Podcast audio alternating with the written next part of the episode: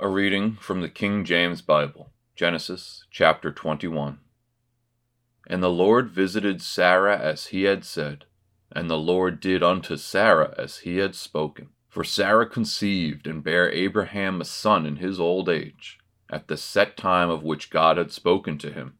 And Abraham called the name of his son that was born unto him, whom Sarah bare to him, Isaac. And Abraham circumcised his son Isaac being eight days old, as God had commanded him.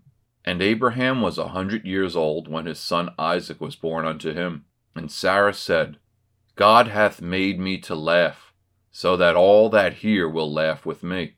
And she said, Who would have said unto Abraham that Sarah should have given children? For I have borne him a son in his old age. And the child grew and was weaned and Abraham made a great feast the same day that Isaac was weaned.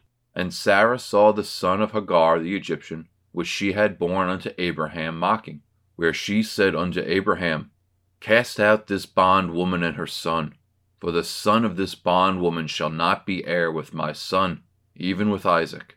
And the thing was very grievous in Abraham's sight because of his son. And God said unto Abraham, let it not be grievous in thy sight because of the lad, and because of thy bondwoman. In all that Sarah hath said unto thee, hearken unto her voice. For in Isaac shall thy seed be called, and also of the son of the bondwoman will I make a nation, because he is thy seed. And Abraham rose up early in the morning, and took bread and a bottle of water, and gave it to Hagar, putting it on her shoulder and the child, and sent her away. And she departed and wandered in the wilderness of Beersheba. And the water was spent in the bottle, and she cast the child under one of the shrubs. And she went and sat her down over against him a good way off, as it were a bowshot. For she said, Let me not see the death of the child. And she sat over against him, and lifted up her voice, and wept. And God heard the voice of the lad. And the angel of God called to Hagar out of heaven, and said unto her, what aileth thee, Hagar? Fear not, for God hath heard the voice of the lad where he is. Arise, lift up the lad, and hold him in thine hand, for I will make him a great nation. And God opened her eyes, and she saw a well of water, and she went and filled the bottle with water, and gave the lad drink. And God was with the lad, and he grew, and dwelt in the wilderness, and became an archer. And he dwelt in the wilderness of Paran, and his mother took him a wife out of the land of Egypt. And it came to pass at that time that Abimelech and Phichol, the chief captain of his host, spoke unto Abraham, saying, God is with thee in all that thou doest. Now therefore swear unto me here by God, that thou wilt not deal falsely with me, nor my son, nor my son's son but according to the kindness that I have done unto thee, thou shalt do unto me, and to the land wherein thou hast sojourned.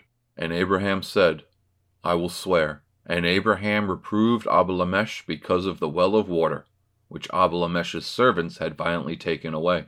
And Abimelech said, I wot not hath done this thing, neither didst thou tell me, neither yet heard I of it but today. And Abraham took sheep and oxen, and gave them unto Abimelech.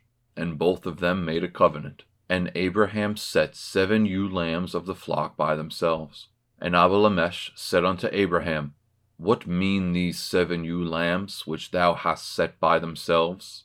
And he said, For these seven ewe lambs shalt thou take of my hand, that they may be a witness unto me that I have digged this well. Wherefore he called that place Beersheba, because there they swore both of them. Thus they made a covenant at Beersheba.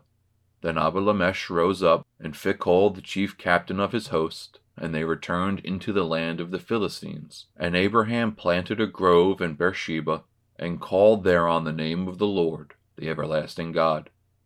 And Abraham sojourned in the Philistines' land many days,